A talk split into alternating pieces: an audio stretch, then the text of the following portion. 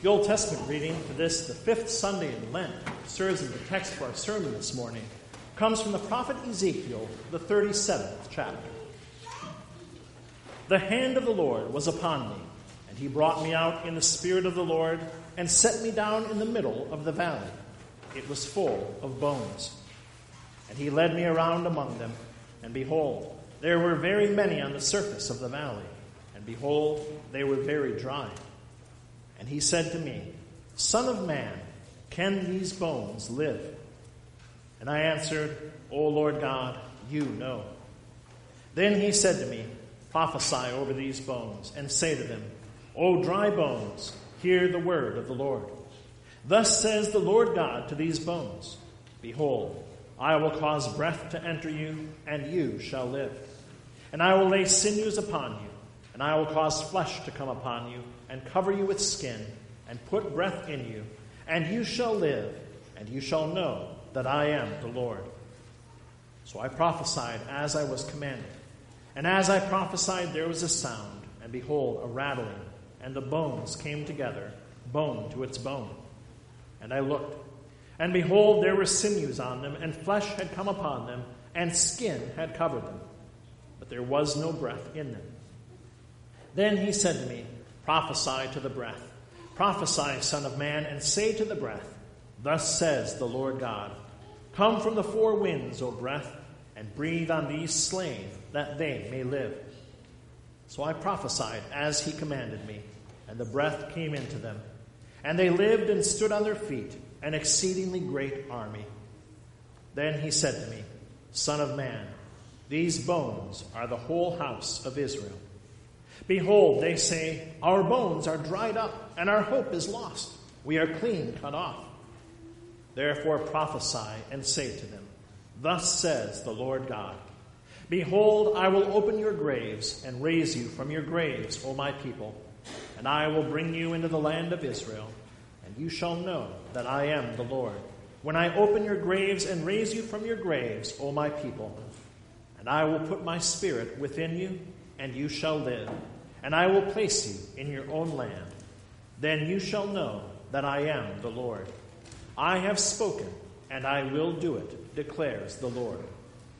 And this is the word of the Lord. Thanks be to God.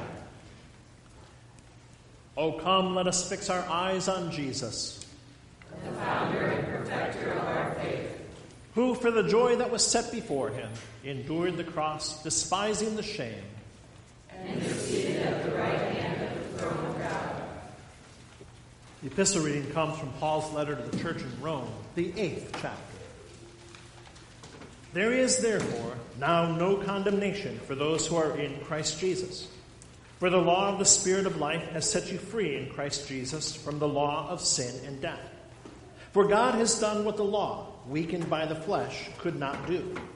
By sending his own Son in the likeness of sinful flesh and for sin, he condemned sin in the flesh, in order that the righteous requirement of the law might be fulfilled in us, who walk not according to the flesh, but according to the Spirit. For those who live according to the flesh set their minds on the things of the flesh. But those who live according to the Spirit set their minds on the things of the Spirit. To set the mind on the flesh is death, but to set the mind on the Spirit is life and peace. For the mind that is set on the flesh is hostile to God, for it does not submit to God's law. Indeed, it cannot. Those who are in the flesh cannot please God. You, however, are not in the flesh, but in the Spirit, if in fact the Spirit of God dwells in you. Anyone who does not have the Spirit of Christ does not belong to him. But if Christ is in you, although the body is dead because of sin, the Spirit is life because of righteousness.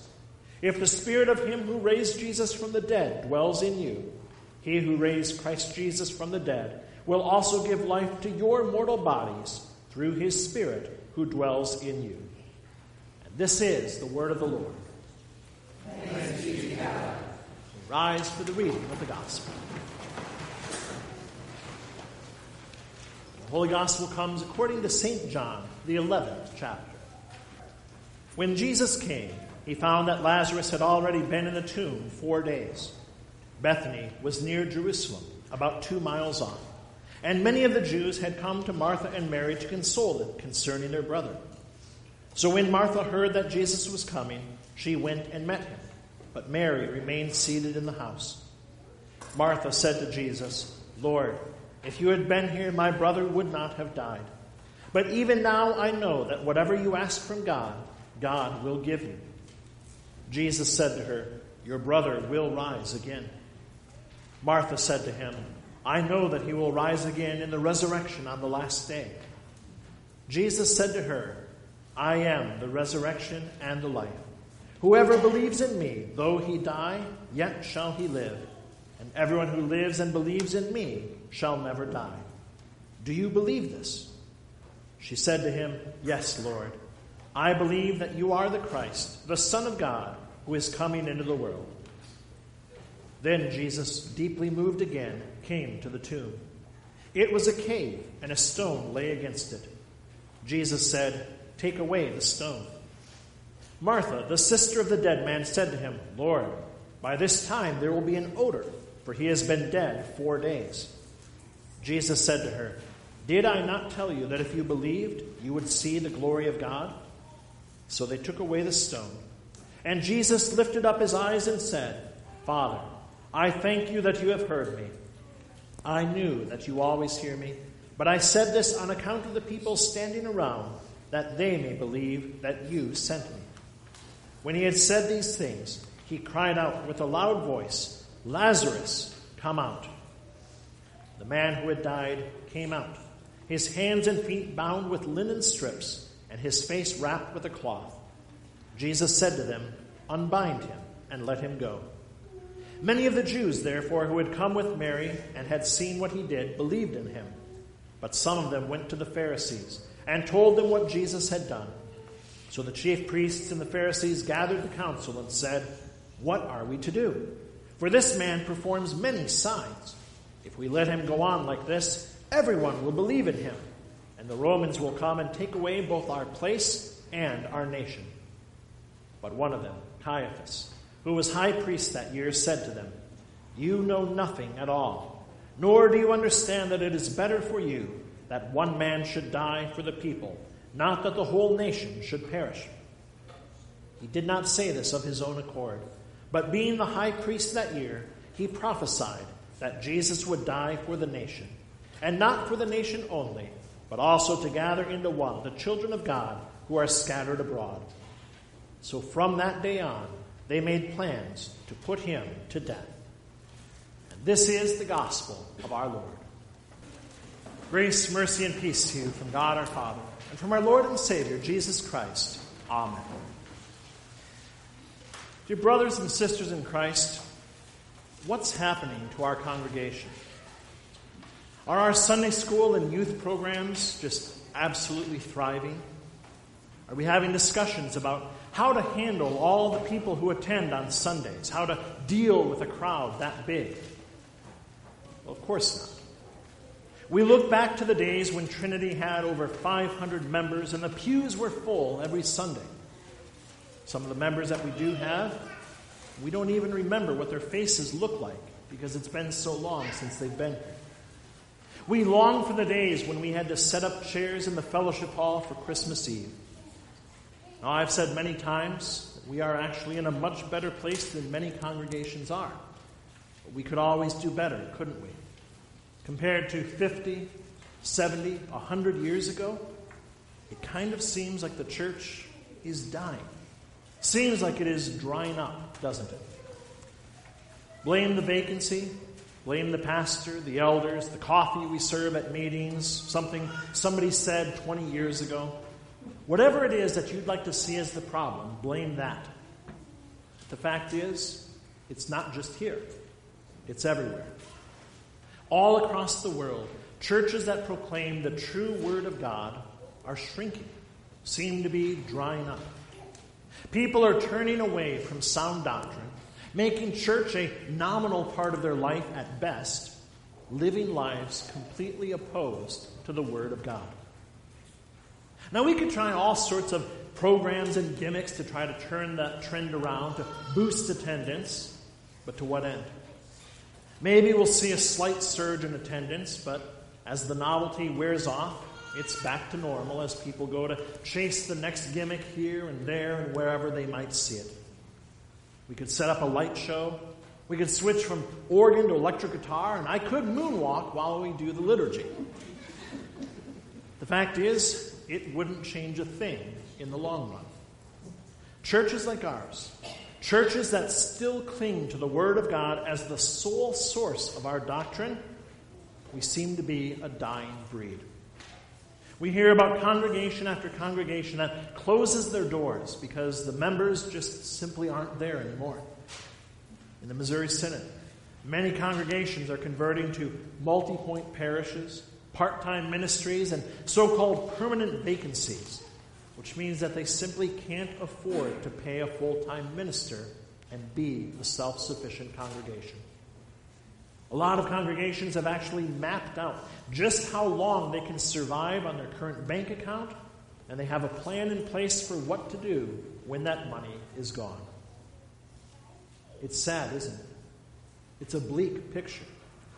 When you look at how our beloved synod has declined in membership and vibrancy over the last few decades, when you think about how Christianity in general has been pushed out of the lives of so many people, you start to feel a little bit like the prophet Ezekiel in our reading today.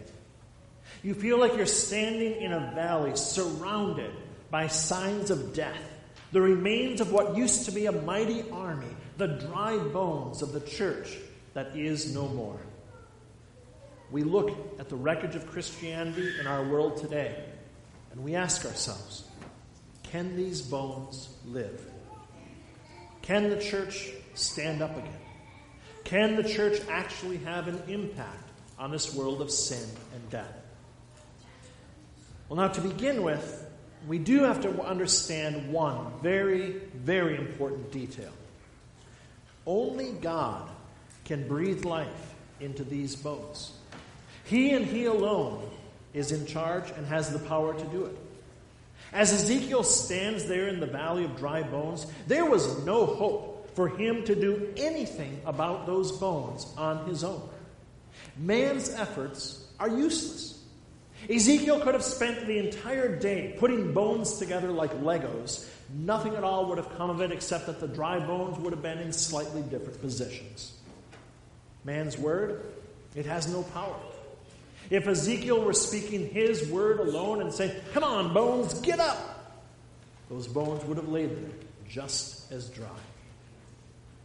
In the same way, if we are trying to breathe life into the church on our own, by our own gimmicks, by our own ideas, we are destined to fail. Now, certainly, God calls us to be active in our faith and in our congregation. We do what we can to be inviting and welcoming. We don't take the fatalistic approach and say, well, there's nothing we can do, so why should we even bother? We invite people. We speak to the delinquent members of our congregation. We remind our own family of the blessed eternal treasures that we receive here in church. But if we neglect God's word and we look to programs and gimmicks alone, well, we will find ourselves always standing in a valley of dry bones. The word and tradition of man, no matter how fancy and glitzy or attractive it might seem, it has no power to save or to bring people to faith. Gimmicks and innovations that are based on entertainment, they cannot save the church at all. Catering to the ways of the sinful world. Not only will that not save the church, but it condemns those who buy into that false teaching. The church was never called to be part of this world. The church was never called to be popular. The church was never called to be just what you get outside with a little bit of Jesus taped on for show. Our efforts, they are useless unless they are founded in God's holy word. God's word alone is more powerful than anything else in marketing. You're always told that you are supposed to find the one thing that you can offer that no one else can. Well, brothers and sisters in Christ, we have that thing. Here in the church, we have the forgiveness of sins. We have everlasting life. We have peace with God, and that is something that cannot be obtained anywhere outside of the holy Christian church. The Word of God alone delivers these things. Remember Peter's question from John 6 a while back. As all the disciples were leaving, and Jesus said, Do you guys want to go as well? John asked the same question that is valid today Lord, to whom shall we go? You have the words of eternal life. That sacred word of God, and that word alone, that can make the bones of this church stand again. That alone will make us stand strong and bring us back from death. But here's the beautiful part God doesn't just put us back together, prop us up, and say, well, there you go, you're fine. God breathes life into these dry bones. The church is not just going to limp along like a zombie, mindlessly plodding forward, slowly fading away, hoping for the end when we all get to go to heaven. No, God stands up those dry bones and gives them flesh, and gives them sinews and muscle, then breathes the breath of life into them.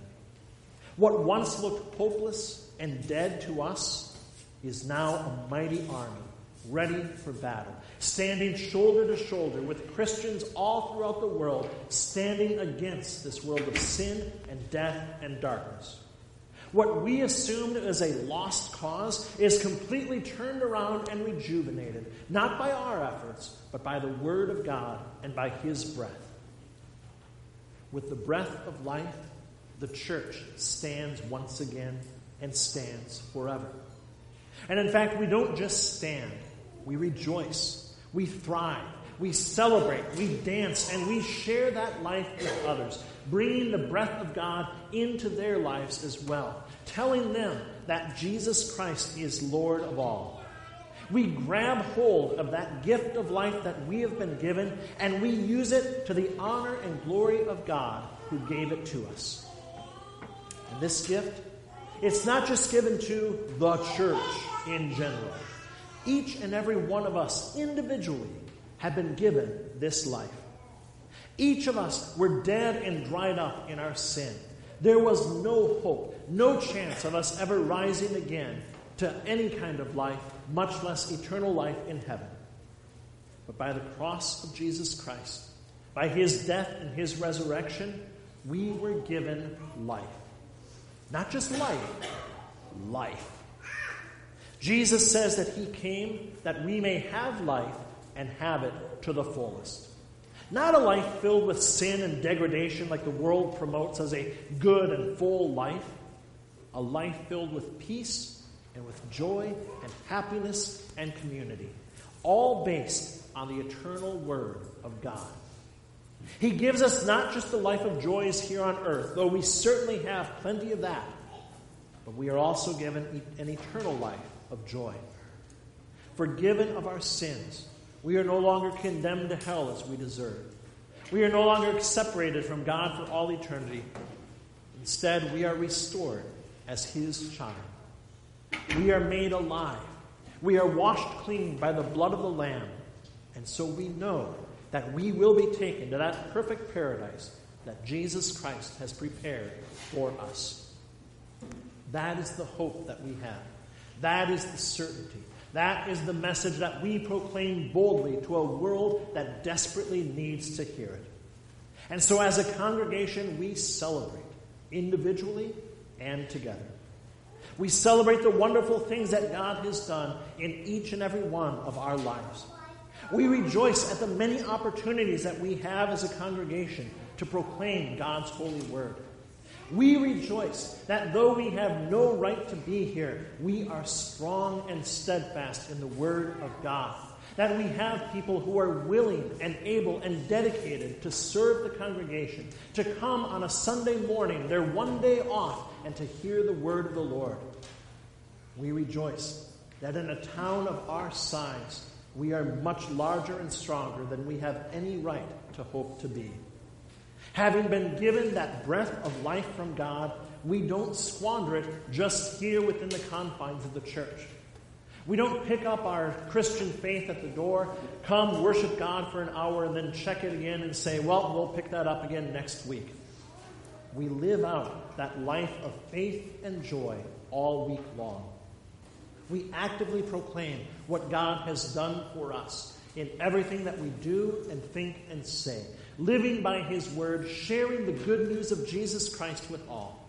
We bring that breath of life to our friends, to our enemies, to total strangers, and we invite each and every one of them to come here with us to be refreshed by God's holy word. The church is not dead, and God has not abandoned us. Built on the rock, the church doth stand. God's word is our great heritage. We as Christians, we have something that nobody else can offer. We have the words of eternal life, proclaimed in our scripture readings, in our hymns, in our liturgy, and in our everyday lives. By the power of the Holy Spirit, we proclaim that blessed gospel message here and throughout the entire world. We celebrate from victory unto victory as God's word changes hearts and lives, even if it's just one at a time. Can these bones live, we may ask? By the grace of God, by the power of His mighty word, the dry bones of sinners like us all, of congregations like ours, we are indeed given life. And these bones not only live, but they sing they dance, they shout with glee, and they rejoice in the salvation of our Lord and Savior Jesus Christ. And they boldly proclaim that good news of the gospel to the entire world. That by the cross of Jesus Christ alone, by his empty tomb alone, you are forgiven of every one of your sins, and eternal life in heaven is yours. To God alone be all glory, now and forever. Amen.